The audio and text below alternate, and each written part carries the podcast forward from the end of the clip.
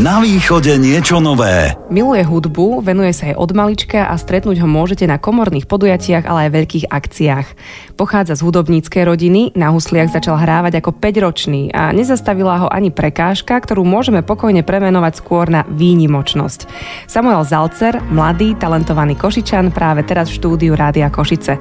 Pozdravujem aj ja Kiva a je celkom možné, že dnes budem hrať druhé husle.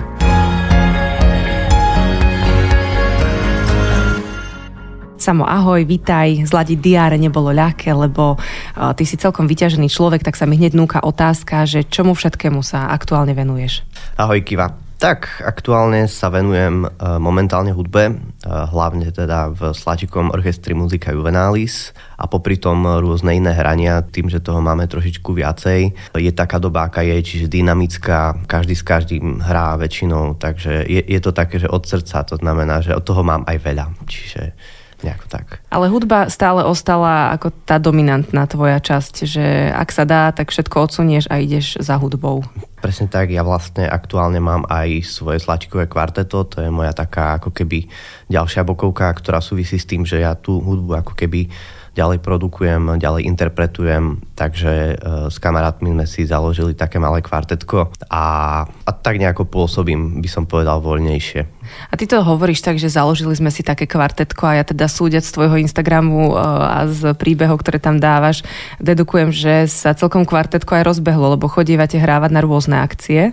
Áno, presne tak. E, v podstate celé to začalo ešte v roku 2019, kedy sme začali spolupracovať s Marianom Čekovským a s jeho kapelou. A tak sme sa v podstate chalani spolu dohodli, že asi, asi budeme aj ďalej hrávať. Ono celá tá podstata vznikla už e, v orchestri, v Muzika Juvenalis, keďže sú niekedy akcie, kde, kde je potrebný menší počet hráčov. A nejak, nejak to tak vzniklo, že my štyria sa dáme dokopy, to znamená nejaký prvý huslista, druhý nejaký violista a potom nejaké čielko. A v podstate z toho vzniklo také nejaké malé zoskupenie. Takže naozaj v niektorých zoskupeniach niektorí hrajú druhé husle, ale to nemá nejaký negatívny význam, hej, to sa len tak hovorí. Presne tak, niekedy tie druhé husle sú dokonca aj o, o dosť dôležitejšie ako prvé prvé, pretože dotvárajú tú, tú celú harmóniu, tú, tú celú ako keby atmosféru a väčšinou tie vtipy sú najmä o tých violistoch, takže druhé úsle sú veľmi potrebné. Spomenul si rok 2019, že ste to vtedy založili a to bol predpandemický rok. To Prečne už vždy tak. budeme takto všetko asi počítať a potom sa všetko zastavilo. To ste sa ako rozbehli? Tak bolo to spočiatku veľmi zvláštne, pretože ten rok 2019 priniesol teda mnohé negatíva a jedný z nich bola určite pandémia, avšak v hudbe v podstate to nie je nejaká úplná stopka, pretože človek má de facto nejakú, nejakú mieru toho, že kedy cvičí, čo cvičí, hrá aspoň pre seba, pre radosť a zdokonaľuje sa. E, nejak tak sme to v podstate prežili, že, že nejakým spôsobom sme sa testovali, boli sme očkovaní, a nakoniec sme aj nejak sa zhrávali, to znamená, že občas sme sa nejako stretávali, väčšinou aj v exteriéri, niekedy v interiéri, keď sa to aj dalo, keď to situácia dovoľovala. Ale my sme sa de facto vôbec nezastavili. My sme produkovali, my sme sa snažili ísť dopredu, hej. E, nemyslieť na tie negatíva a snažiť sa tvoriť hudbu tak, ako to sme zvyknutí v podstate vždy. Veľa umelcov ako paradoxne povedalo, že áno, práve počas uh, tej pandémie, počas covidu, keď sme všetci museli byť zatvorení doma, si konečne našli čas na tú svoju vlastnú tvorbu. Že áno, síce nevypredávali nejaké koncerty a haly, ale sadli si za ten, ja neviem, klavír alebo, alebo k tej hudbe, k tomu písaniu a, a venovali ten čas konečne tomu, prečo sa teda rozhodli. Bolo to možno, že teda aj v tvojom prípade. Presne tak. My sme v podstate aj počas tej pandemickej doby nahrali zo pár takých videí, krátkých e, stories na Instagram, e, či už v spolupráci so Sláčikovým orchestrom Muzika Juvenalis, alebo aj s, s organizátormi veľkých festivalov e, celoeurópskych, či napríklad Euroorchestris, keď môžem spomenúť, tak podstate sa jednalo napríklad o natočenie pár vianočných pesničiek, ktoré sme potom produkovali a, a zdieľali. Takže on, ono sa to tak dá povedať, že tí umelci sa snažili nezastaviť sa a nehľadiť na to, čo sa dá úplne negatívne chápať, ale snažili sa nájsť cestu z toho nejaké východisko. My sme sa snažili tak amatérsky, predsa len my sme každý z úplne inej branže. Ja mám dokončenú fakultu elektrotechniky, druhý úzlista je aktuálne medic, violista gitarista je aktuálne študentom bezpečnostného manažmentu a štvrtý je, by som povedal, taký samouk, ale je veľmi šikovný, aktuálne pracuje sem tam na nejakých stavbách, ale je to tiež taký zanietený muzikant, takže... Prekrásna pestrosť. Presne tak. A musím povedať, že v hudbe je pestrosť veľmi vítaná, takže aj medzi nami štyrmi je to také veľmi zábavné občas. Ja by som chcela aj podotknúť, že tak ako bolo dôležité, že vy ste e, počas tej pandémie všetci nezaspali, ale práve naopak možno otvorili ešte dvere viac tomu tvorivému duchu a snažili sa viac na sebe pracovať, tak aj my ľudia, bežní takí konzumenti hudby, verím teda, že aj ostatní to tak vnímali, nielen ja, že, že sme tie náročné časy lepšie prežívali vďaka hudbe. A mnohí možno, že aj pochopili, že akokoľvek ťažko a náročne sme sa cítili, tak hudba naozaj lieči svojím spôsobom. Keď sme teda vyliezli z tej doby nejako uh, s chalanmi, tak uh, sa to všetko veľmi rýchlo rozprudilo a my sme pochopili, že v podstate nebyť tej hudby, tak ani to východisko pre ľudí by nebolo také jednoduchšie. By som povedal, nemôžem to určite celé delegovať len na hudbu, ale, ale ten, ten výstup z toho celého bol určite do veľkej miery veľmi pozitívny. Ja sa, ja sa osobne veľmi teším, že tie koncerty sa potom rozbehli, ľudia začali vnímať tú hudbu, takže ten koncert nie je úplne samozrejmý, že si ho prídu pozrieť, že sa tešia, tlieskajú, je tam aplaus. To je vždy väčšinou bežné, ale e, zaznamenali sme takú, ta, také väčšie chcenie. Sú, sú viacej pozitívnejší tí ľudia na koncertoch. Áno, aj sme to možno, že už nebrali my ako samozrejme, že idem na koncert, ale o, oveľa viac sa tešíme teraz na, na takéto podujatia. Áno, je to pravda. Inak uh, ty ešte študuješ, alebo už si ukončil, lebo keď uh, sme sa rozprávali naposledy v Rádiu Košice, tak si vtedy študoval aj konzervatórium, aj vysokú školu a úplne odlišné smery to boli.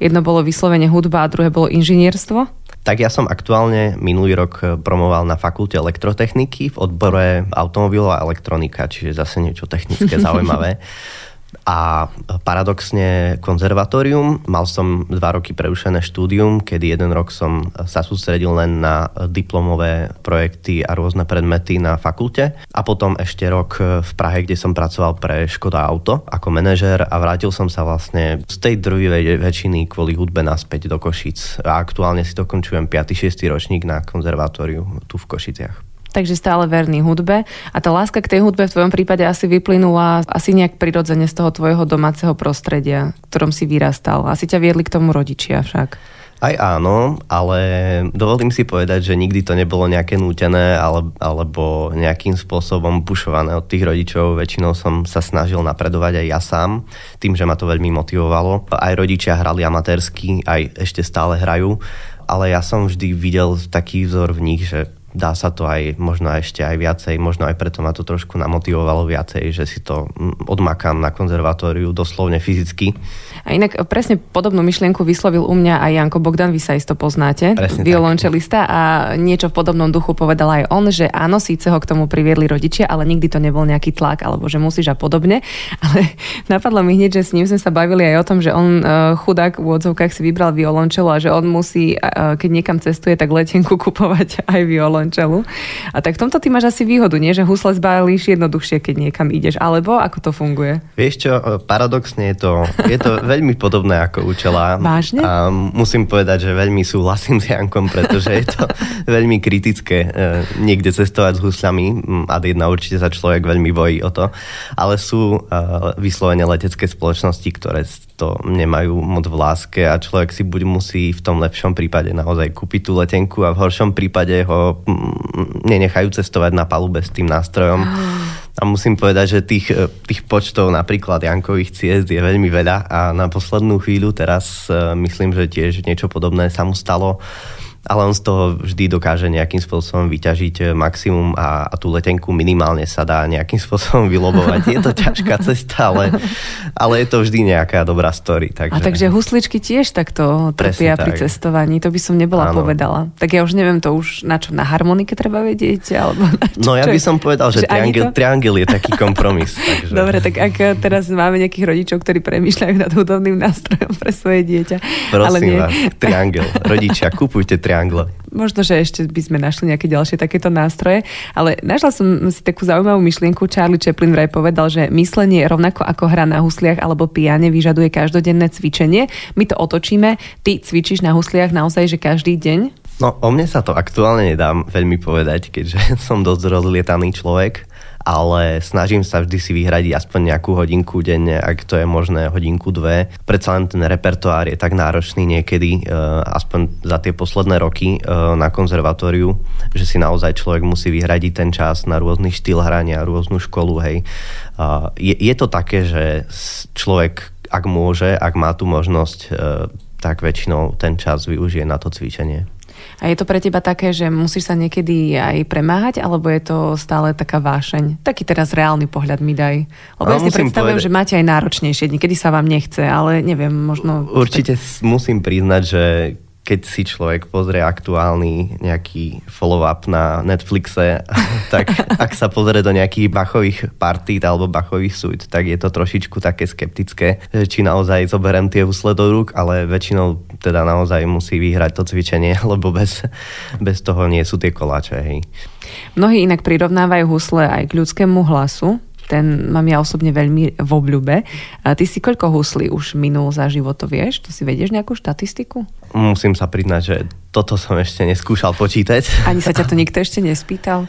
Myslím, že nie. Yes. a, a je to finančne náročné inak zaobstarať si také huslo, lebo som tak nad tým rozmýšľala, keď som sa pripravovala na ten rozhovor, že absolútne nemám predstavu, koľko také husle stoja a že nejdem si to hľadať, že sa ťa to spýtam, lebo absolútne netuším. No paradoxne veľa ľudí povie, že čím staršie husle, tým drahšie, ale niekedy to tak nie je. Vo väčšine prípadov to tak nie je. To, to je veľmi e, špecifické posudzovanie toho nástroja, ale každý z tých nástrojov má istú svoju hodnotu, nie len tú interpretačnú, to znamená, čo z toho nástroja naozaj lezie ale aj tým, ako je vypracovaný, spracovaný, kto ho spracoval, v akom roku a dosť sa to líši aj od použitého materiálu. Napríklad, keď si zoberieme tie husle, tak naozaj to drevo môže byť tak špecifické, môže byť e, tak staré, že že môže mať naozaj veľmi dobré vlastnosti pre tú stavu toho nástroja, ale na druhej strane môže byť úplne na zahodenie do krbu. Hej. Mm-hmm. Čiže skôr by som to bral tak, že z jednej strany áno, je to veľmi náročný koníček, mm-hmm. môžeme povedať. Ak to vereme... toho, ako to vnímaš, áno, tak, či, je to, či ťa to živí, alebo je to koníček. Áno, mm-hmm. že tá prvotná investícia je určite, určite drahá, hej, lebo ten nástroj nejakú mm-hmm. hodnotu určite má. A potom je ten maintenance, e, ten nie je až tak náročný, to znamená občas e, je fajn ten nástroj zoservisovať u špecialistu, hej, u husliara, ktorý mm-hmm. sa na ten nástroj odborne pozrie, e, vyčistí, zmení nejaké veci, opraví. Potom sú tam nejaké výmeny strún. Ja bežne napríklad mením struny po troch, štyroch mesiacoch. Sám? Takže sám, áno, mm-hmm. nie je to až taká náročná mm-hmm. záležitosť, ale určite Janko Bogdan by mi potvrdil, že meniť čelové struny je určite náročnejšie ako na husliach. No tak nemal si vybrať čelo. No presne tak. A... a v Košiciach máš svojho husliara, ktorý sa ti stará o tie husliara za čas, alebo? Áno, dokonca mám dvoch. Uh, podstate si to tak nejako vyberám, že ku ktorému nosím sláčiky a ku ktorému nosím svoje úsle. Je to predsa len trošku taká, aby som povedal niekedy až intimná záležitosť každého hráča. Keď mm-hmm. sa teda bavíme o hráčoch, ktorí majú naozaj hodnotné nástroje, tak väčšinou si ten nástroj dávajú e, zoservisovať alebo dávajú do rúk len tomu, komu naozaj ten nástroj mm, dôverujú, že mm-hmm. áno, že, mm-hmm. že dá ten nástroj do nejakého dobrého stavu, hej, že pozná ten nástroj. Napríklad môj nástroj, tí úsliari už poznajú, hej, tie roky um, ku ním už chodím a už vedia, že keď chytia ten nástroj do rúk, že aha, no tak asi toto nie je správne, toto treba opraviť a tak ďalej. Ale Takže... ako ťa tak sledujem, ako o tých tvojich husliach hovoríš, tak tých asi ani nedáš hoci komu do rúk však. Tak dovolím si povedať, tak. že dám, dám, áno, nedá sa to úplne, že vždy, um, ale... Dvom ľuďom. Dvom ľuďom určite, aspoň tým dvom. ale nie, ja to berem skôr tak, že je to nástroj, na, na ktorý sa má hrať a keď niekto vie hrať na úsle, tak jednoducho hrať treba a hlavne od srdca, takže, takže si myslím, že to nie je úplne intimná záležitosť pre mňa. Áno, servisovať si to určite dám niekoho, kto, kto teda e, sa vyzná, ale čo sa týka interpretácie, tak ja som rád za každého dobrého muzikanta, ktorý robí hudbu od srdca, takže, takže určite by som tie husle aj niekomu požičal, ak si chce naozaj zahrať. Hej. A koľko teda výjdu také husle jedné? Čisto skús len tak streliť nejakú cenu. Ja si no, myslím, že to posluchačov zaujíma. Tak myslím, že to môže byť od tých čínskych 100, 200, 300 eur až po, až po miliónové Stradivariky. A také mm-hmm. študentské nástroje, to je bežne v podstate medzi, medzi tisíckou a tromi mm-hmm. tisícmi eur, ale bežne to je, to je nejaká taká hodnota. Hej. Hlavne je dôležitá tá hodnota, ktorú ten nástroj predstavuje pre toho hráča. Hej. Poviem príklad, moje husle sú už dedené tromi alebo štyrmi generáciami v rodine. Tak ale ten... tam sa inak tá hodnota počíta. Presne už potom tak, však. to už je mm-hmm, také mm-hmm, srdcové. Hej. Áno, Čiže áno. už My to beriem tak áno, na tie generácie, že, že si ich naozaj tie husle mm, v podstate obľúbili a že nie sú ešte hodné do krbu, takže to som rád. Dúfam, že nikdy nebudú.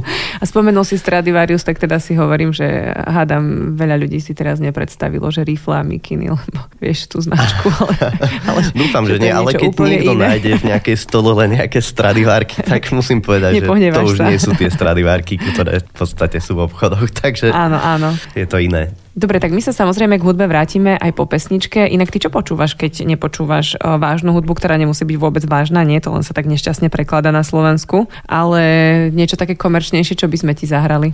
Mm, milujem funky a mohli by sme si dať nejakého Bruna Marsa. Dobre, tak si zahráme Bruna Marsa z Rádia Košice a Samuel Zalcer s nami ostáva aj naďalej. Na východe niečo nové. Rádio Košice. Kto chce pochopiť hudbu, nepotrebuje ani tak sluch ako srdce. Našla som si to v múdrych citátoch a dokonale to sedí aj na môjho dnešného hostia. Prečo konkrétne to vám o chvíľu vysvetlím. Samuel Zalcer, huslista, ale okrem toho aj pozitívne naladený, rozhľadený mladý človek v tejto chvíli u mňa v štúdiu. Ja som už naznačila teda, že ty si osobne pre mňa výnimočný, nielen preto, že sa venuješ hudbe, ale aj, e, ale ty pritom nosíš aj načúvací aparát. A to o tebe možno nevie úplne každý. Tak vie to mne moje okolie v podstate, ale, ale nejakým spôsobom to do toho éteru natvrdo netlačím, predsa len je to, je to niečo, s čím treba počítať, s čím, čím sa žije, s čím v podstate uh, nie je úplne až taký obrovský problém žiť. Uh, je to o, o sile zvyku niekedy, by som povedal, a o tom nájdení správneho kompromisu. Takže. Ja som to nechcela prezentovať hneď na začiatku, lebo to nemá byť cieľom tohto rozhovoru. Mňa fascinuje, že ty s tým žiješ tak prirodzene, až na to vôbec neupozorňuješ a zároveň to pre teba nie je nejaká bariéra, aby si sa nemohol venovať hudbe, ktorú máš tak rád. Presne tak. V podstate jediný problém nastáva nájsť ten správny načúvací aparát. E, pre mňa nikdy nebolo také extra ťažké si na to zvyknúť, až, až s výnimkou e, tých časov, keď som bol naozaj v podstate malé dieťa na základnej škole, vtedy mi to vyslovene vadilo a možno som z toho cítil aj taký nejaký strach. Teraz to berem z tej opačnej strany a skôr som napríklad ten načúvací aparát poslednú dobu hľadal naozaj kvôli tomu, že kvôli hudbe. Takže ja som sa aj s mojou ušnou lekárkou už dlhé doby viedol nejaké debaty o tom, že ktorý načúvací aparát ako upraviť a tak ďalej. Čiže do istej miery už je to, už je to také, také dosť špecifické a už, už s tým rád žijem, by som povedal. A je to aktuálne ako ty? Vlastne na jedno ucho nepočuješ vôbec a na druhé máš, alebo ako to je? Áno, na, na ľavé ucho vôbec nepočujem a na pravom uchu mám nejakú dosť väčšinou stratu, takže e, percentuálne povedané veľmi veľkú stratu, hej. Asi fantastický huslista, to je úžasné. To je, to je... je to sila zvyku. A toto teraz musí byť motiváciou pre mnohých, ktorí si hovoria, že, že aké majú náročné možno podmienky v živote. A to, že niečo nie je v poriadku, tak uh, na to vy ste prišli doma naozaj že takým hudobníckým spôsobom. Ty si mal tedy 4 roky, boli ste v divadle a tu na tomto príbehu mňa úplne akože príjemne prekvapilo, že ty si mal 4 roky a vaši ťa zobrali na operu do divadla. Áno, tuším, to bol Trubadur, ak, ak sa nemýlim, ale p- presne tak bolo to o tom, že bola tam nejaká veľmi pekná ária a myslím, že práve rodičia prišli na to, že ja som sa odáčal celý čas doľava, do ľavej strany, mm-hmm. pretože som potreboval počuť ten orchester ako keby, alebo ten spev viacej. No a vtedy prišlo také rozhodnutie, že asi, asi je fajn zájsť k ušnému lekárovi, no a zistiť, čo je teda vo veci, či naozaj to je nejaký špecifický problém, alebo to bol len taký nejaký čiastkový dielčí problém, že som sa len otáčal z nejakej nudy. Hej? No a nakoniec naozaj prišiel ten verdikt, že teda ľavé ucho je úplne že odpísané a pravé ucho v tom, v tom čase nebolo až na takej zlej úrovni. Postupne nejakým spôsobom, keď sa to dieťa vyvíja, tak sa aj tá fyziológia toho aparátu ušného nejakým spôsobom mení. Keď ten vývin dieťaťa sa zmení a to ucho sa upraví, tak do veľkej časti sa mení aj tá akustika a, a ten percentuálny podiel straty voči tomu, koľko ten človek naozaj počuje. To už určite by som nechal na tých lekárov, ktorí Jasné. do mňa vidia úplne naplno. Ale musím povedať, že, e, že od tej doby e, sme sa to snažili v rodine nejakým spôsobom riešiť. Určite to nie je ľahký oriešok, a nikto to nebere na ľahkú váhu. Určite ja nie, ale snažím sa s tým najmä žiť, e, spolužiť, hej. Nejako to brať tak, že to nie je pre mňa vôbec žiadna bariéra. A to myslím, že zatiaľ mi to nerobí žiaden problém. Vieš čo mňa inak ale na tomto celom príbehu o, s tým, ako na to vaši prišli, fascinuje najviac, teraz to odľahčím, ale že oni zobrali štvoročné dieťa na operu. Ako predstavujem si svoju ani nie dvojročnú dceru, tá by rozobrala celé divadlo. Ešte máme nejaké dva roky to skúsiť. Ale vy ste mali akože takú bežnú tradíciu, že také malé deti chodili na operu? Tak väčšinou, keď sa pozrieme spätne veľmi do minulosti, tak uh, aj v tých väčších rodinách sa niekedy snažili tí rodičia to, to dieťa nejakým spôsobom skultúrniť, by som povedal, tak natvrdo povedané. Ja viem, ale štvoročné. No veď práve, že veľa ľudí, veľa detí to ani nechce, hej? že veľa detí ani nechce ísť pomaly do školky ráno. No, no. Ale, ale paradoxne vraj som bol také nejaké tichšie dieťa, možno. Motýlika ti dali a ideš. Chceš, nechceš. Áno, áno. Ale musím povedať, že, že hudba ma vždy bavila, takže si myslím, že, že, že tie korene sú tam nejako, hej. Vrátime sa k tomu, že ťa nikdy k ničomu nenútili, čo sme rozoberali na Budeme začiatku. sa toho nejako držať. Ale nie, akože podľa mňa je to krásne a zase na druhej strane je to svojím spôsobom celkom, povedala by som, až taký poetický spôsob, ako zistiť, že tam je nejaký problém. Je to určite krajšia verzia, ako zistiť to u lekára pri bežnej prehliadke však. Určite je to bezbolestnejšie, by som Áno. povedal. A hlavne, keď sa venuješ tej hudbe. Pozri, je to príbeh, ktorý predáva aj v médiách momentálne. Áno, áno. Takže... Ako sa vraví, väčšinou ten obal knihy predáva. Áno, a story behind. A sú tie načúvacie aparáty dnes už také, že ich ani nevnímaš? Že vieš si to naozaj tak už napasovať?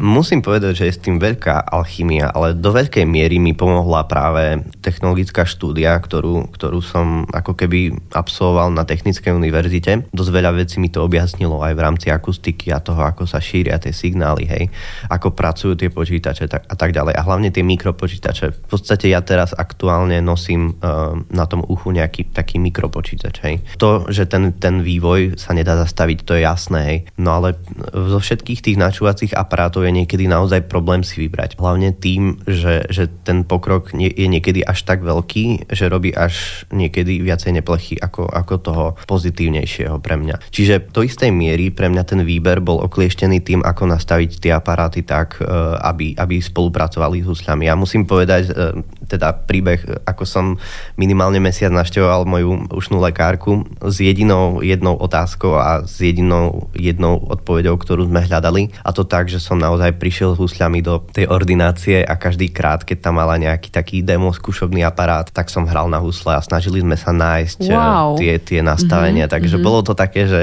Že pacienti pokus, vonku si hovoria, ja tu čakám, on si tam hrá na husliach. No, bolo to také, že trošku som z toho mal nervy a určite hlavne pacienti mm-hmm. z toho mali nervy, lebo predsa len e, v nemocnici sa nedá úplne mm-hmm. hrať. Ale musím povedať, že pani doktorka má vynikajúcu ambulanciu a dokonca vynikajúcu odhlučnenú, takže mm-hmm. je to úplne nová ambulancia, takže ja som rád za to, že, že vlastne máme také možnosti v tej modernej dobe, ako máme. Hej. Určite by to nebolo také jednoduché, keby, keby ani ona napríklad mm-hmm. nemala rada hudbu. Ona miluje hudbu a miluje aj vážnu hudbu. Hej. Čiže pre ňu to nebol vôbec problém a dokonca bola rada, že jej niekto zahrá. Ale... To je krásne. Tak ju pozdravme, ako sa volá. To je Hedka Grečnerová. Tak pani Hedviga Grečnerová. Z Rádia Košice, že, že si vybavila takéto súkromné koncerty na pravidelnej báze. A teda, keď už si spomenul, mm, že ti pomohlo tak trošku aj štúdium na technike, čo si študoval, tak ty si tak trošku aj taký autičkar, nie? Tiež z tvojho Instagramu. Ja zbožňujem auta, čiže hudba auta, to je, to je moje. A ešte psa tam zvykneš dávať. No tak ten pes to už je rodinný príjastok, ale to je vedľa. A, a čomu sa ešte venuješ vo voľnom čase? Čítala som, že na husliach, hra na husliach spáli asi 170 kalórií za hodinu, tak neviem, či ešte aj nejaký šport k tomu potrebuješ. O, tak to by som bol veľmi chudý, ale musím povedať, že to dá fyzicky niekedy naozaj zabrať. Ono sa to nezdá a niekedy som zvykol teda naozaj veľa športovať. Ehm, niekedy na strednej škole, keď som hrával v podstate aj za školu uh, volejbal, to bola extra liga a potom chvíľu aj nejaké to vodné polo uh, plus florbal Čiže to boli také časy na strednej škole plus vysoká škola a nejaký ten florbal tam bol za triedu, za náš študijný odbor. Takže bolo to celkom zaujímavé. Ale teraz si dovolím povedať, že ten čas je naozaj spálený väčšinou tými husľami a, a tou prácou. Hej. Takže je to, je to také, že už si musím vyhradiť viacej času aj, aj, aj na ten šport a na seba. A zvykne ťa hudba niekedy aj nahnevať? Uh, no áno, zvykne presne vtedy, keď sú také tie technickejšie veci a to, to mňa veľmi desí niekedy. To je vždy také, že naozaj ten človek e, musí dávať pozor, čo kde zahrá, ako hlavne v tých starších veciach. Tie staršie veci, napríklad tie barokové veci, sa veľmi ťažko hrajú, sú technicky náročné a väčšinou je to presne o tom, že človeku sa to naozaj nechce cvičiť, pretože to nie je úplne taká tá hudba, ktorú sme zvyknutí z toho klasicizmu alebo z toho romantizmu, že je to naozaj také, že si to človek schutí zahrá. Niektorí hovoria, že baroková hudba je super, lebo ju milujú, ale niektorí sú presne takí, že OK, skôr jazz, funky, klasika, romantizmus, je to také naše viacej do ucha, hej. A čo ty hrávaš najradšej, ak si môžeš vybrať? Ak si môžem vybrať, tak poslednú dobu sa veľmi snažím experimentovať s jazzom, pretože je veľmi veľa svetových muzikantov, ktorí keď sa chytia jazzu alebo chytia sa niečo iného ako podstate bol ten nástroj vyrobený na to, tak e, je to pre nich také inšpiratívne a otvára, otvára to také nové dvere v tej kreativite a rozvoji logiky toho daného človeka, muzikanta. Aj. Čiže ja, ja si myslím, že určite nie je veľmi dobré špecifikovať, že ten nástroj je určite vyrobený len na ten jeden daný štýl hudby alebo hrania, ale určite treba experimentovať a tej kreativite sa medze určite nejako nekladú. Na záver taká nečakaná otázka, ktorú som ti mohla položiť aj na začiatku, ale nechcela som. Čo máš na tej tvojej hudbe najradšej? To, že podstate ju môžem robiť od srdca a že, že to ľudia majú radi a že sa tešia, že keď hráme my muzikanti, že to naozaj zanecháva takú spätnú väzbu v tých ľuďoch. Niekedy negatívnu, niekedy pozitívnu podľa toho, ako človek hrá, čo hrá. Hej. Ale určite som veľmi rád za, za každý jeden feedback a hlavne za to, že keď vidím, že tí ľudia naozaj sú radi a odchádzajú z tých eventov, z koncertov a zo svadieb najmä, keď chodíme hrávať teda na svadby, že sú naozaj šťastní, e, že sme ich nejakým spôsobom potešili a utvorili im lepší deň možno. Takže pre mňa je to veľká, veľká časť motivácie. A čo by si chcel teda v najbližšej dobe ešte stihnúť a podniknúť možno? O, určite by som chcel veľa cestovať, viacej cestovať ako doteraz. Určite teraz, keďže máme už po pandémii, tak ano, je to už do, oficiálne. do istej miery je to už lepšie. Dobre. Ale musím povedať, že time management je vždy problematický, takže ale chceš ostať na Slovensku, teda neláka ťa to odísť na dlhšie, či ako to máš? Zatiaľ by som chcel ostať na Slovensku, mám tu... Proste neláka ťa Barca ako Barcelona, ale ostávaš Barci verný, hej? A presne tak, ja by som radšej teraz zostal uh, dlhšiu dobu na Slovensku a tvoril tú barčianskú hudbu, ako to môžeme nazvať. Barokovo-barčiansku. Tak, presne. To je, to je ten náš štýl hrania a ja som rád, že vlastne môžem tu tvoriť a mám tu veľa teda známych a, a kamarátov, ktorí uh, ma do istej miery teda podporujú a podporujem ich, čiže je to také, že naozaj som rád za, a vďačný za, za každé jedno hranie. A my ti samozrejme budeme držať palce, nech už sa rozhodneš, ehm, ako dlho len chceš pobudnúť možno aj v zahraničí, ale verím, že sa vždy vrátiš, aby si nám tú hudbu priniesol späť. Aj s takým tým tvojim optimistickým pohľadom na svet, ktorého sme si dnes mohli celkom dosť zobrať. Z toho sa teším. Ja ďakujem za pozvanie, bolo to pre mňa veľmi milé a, a teda veľmi som sa zabavil, takže ďakujem. Zabavil, to je krásne. Hudba je jedinou rečou, ktorej sa ľudia navzájom neurážajú. Ja myslím, že dnešné rozprávanie o hudbe a nie len o tej bolo balzamom na dušu a nie jednu ubolenú. Hostila som dnes Samuela Zalcera a jeho husľový príbeh aj svet. Takže pozdravujem aj jeho rodičov, ktorí ho podporujú od začiatku a pripomínam, že aj tento rozhovor nájdete vo vašej podcastovej aplikácii. Na východe niečo nové. Rádio Košice.